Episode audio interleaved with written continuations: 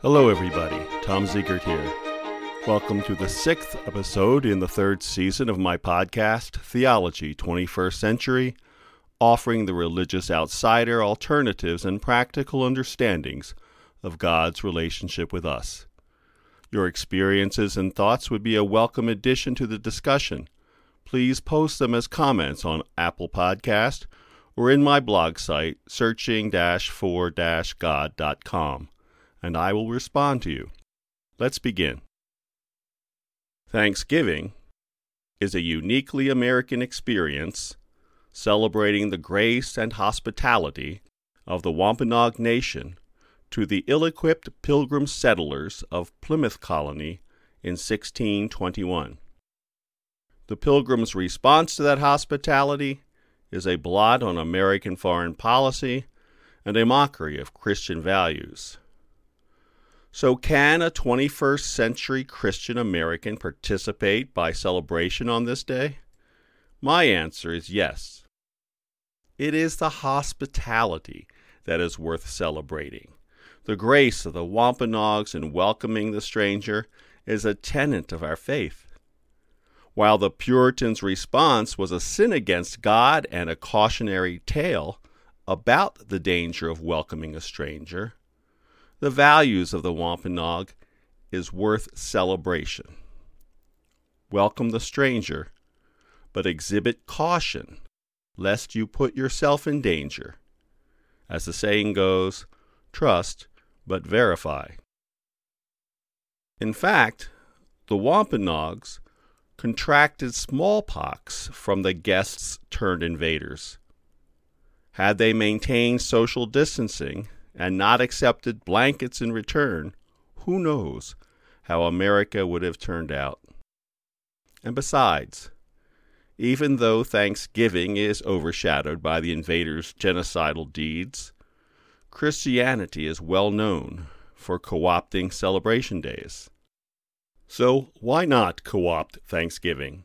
For instance, Christmas, the celebration of the birth of Christ, is a repurposing of the festival of Saturnalia. Easter, the celebration of the resurrection of Christ, is a repurposing of the spring equinox celebrating Ostara, goddess of spring. And All Saints' Day, a day of remembrance of our dearly departed, repurposes Halloween, which is a cultural variation of the Central American Day of the Dead. When I was pastor of the Venice United Methodist Church, in collaboration with several organizations that shared our campus, we turned the remembrance of D Day into a day of peace offering. The day's celebrations centered around a shaman from the remnants of the local tribe coming and accepting our apology for the way the land we occupied had been taken from his people. He then offered us a blessing to heal the land we occupied it was our hope that by this small act we might begin the healing of the land and our own souls. So then, why can't we repurpose Thanksgiving to celebrate the abundance of God's grace and hospitality? Of course we can. And we can still have turkey and stuffing and cranberry sauce. This year, however, will be necessarily different. In the midst of a pandemic, how do we do this celebrating? Hospitality this year takes on a whole new meaning. First, I'd like to make note of a few things. The Gospel of John reports Jesus having said, quote, No one has greater love than this, to lay down one's life for one's friends. This laying down has been assumed to mean give up your life. That's not the meaning of the word back when it was used, though. A better translation in today's vernacular would be give, as in give your life, not give up your life. Live in service to your friends. Die for them if need be. But it's better to give and live on than to die and be done. I hope I'm making this clear here. In the spirit of this phrase, I recommend that the way to live and celebrate Thanksgiving this year is to do so in a way that protects your friends and family. To be clear, this means to stay at home and encourage them to do the same. The abundance of grace of God this year is that we have the means to celebrate in new ways. Zoom, for instance, has even extended their 40 minute online time for free users so we can use their format to reach out to others. God will not save you from yourself. If you choose to endanger your friends and they collaborate with you in their own danger, all bets are off with God. You're just doomed.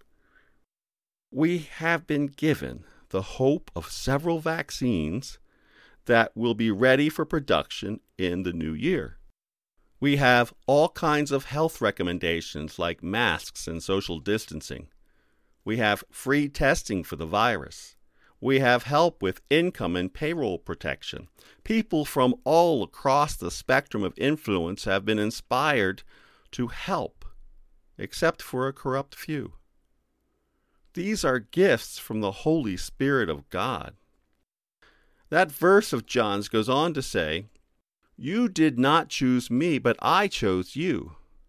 It doesn't matter to God if you have faith in God. God has offered God's faith in you. There is a story you've probably heard. A fellow was stuck on his rooftop in a flood. He was praying to God for help. Soon a man in a rowboat came by, and the fellow shouted to the man on the roof, Jump in, I can save you. The stranded fellow shouted back, No, it's okay. I'm praying to God, and He is going to save me. So the rowboat went on. Then a motorboat came by. The fellow in the motorboat shouted, Jump in, I can save you. To this the stranded man said, No thanks. I'm praying to God, and He is going to save me. I have faith. So the motorboat went on. Then a helicopter came by, and the pilot shouted down, Grab this rope, and I will lift you to safety. To this the stranded man replied, no thanks. I'm praying to God, and He is going to save me. I have faith. So the helicopter reluctantly flew away. Soon the water rose above the rooftop, and the man drowned. He went to heaven. He finally got his chance to discuss this whole situation with God, at which point he exclaimed, I had faith in you, but you didn't save me. You let me drown. I don't understand why. To this God replied, I sent you a rowboat and a motorboat and a helicopter. What more did you expect? We don't get to dictate to God how God helps us. God chooses. Our responsibility is to live up to the faith God has in us. It is not God's responsibility to live up to whatever genuine or misguided faith we put in God. This is humanity's great folly to think we can control God by our beliefs. In part, I blame Santa Claus. As a small child, I was taught to believe in Santa. He knew when I was sleeping, he knew when I was awake, he knew when I was bad or good, so I should have been good for goodness sake. Then one day, Santa was a fiction. I was encouraged to replace my faith in Santa with a new faith in God. But God is not Santa. That fantasy that was encouraged by all the adults around me was a lie. Was God then a fantasy I would one day outgrow? Was God a cultural fiction? Eventually, I would have to come to answer that question. This is a cautionary tale of supporting a fiction. I also blame this supported fiction as the opening mental corruption of half of our American population being unable to differentiate fact from fiction, reality from fantasy, and loyalty to a human being over loyalty to God. And too many of us believe in our entitlement without responsibility to our society and loyalty to our values and those who died to protect them.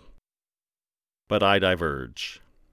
Just be responsible, protect one another, celebrate God's gifts, especially in the midst of this extremely dangerous time.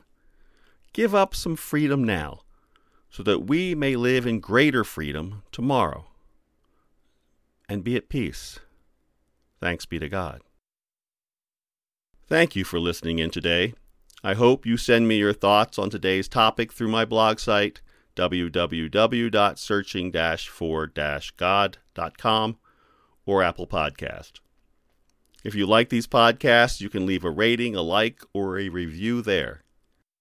If you're listening on Apple Podcasts, Spotify, Stitcher, Google Podcasts, iHeartRadio, or Overcast, you can subscribe, follow, and share my podcast with friends or enemies, depending upon whether you like my podcast or not. Then they can come to you. My blog site will have supporting documentation, if not a transcript. If you're interested, please check that site. Again, it is www.searching-for-god.com. Look for next week's podcast due out by Sunday, November 29th. I offer my gratitude for those and the instruments involved in the making of my podcasts. Rode Microphones, Audacity Audio Editor, Buzzsprout, WordPress, Squadcast.fm, Premium Beat, and my gifted editor, Frank Barnes. May God continue to bless and keep you. Stay safe.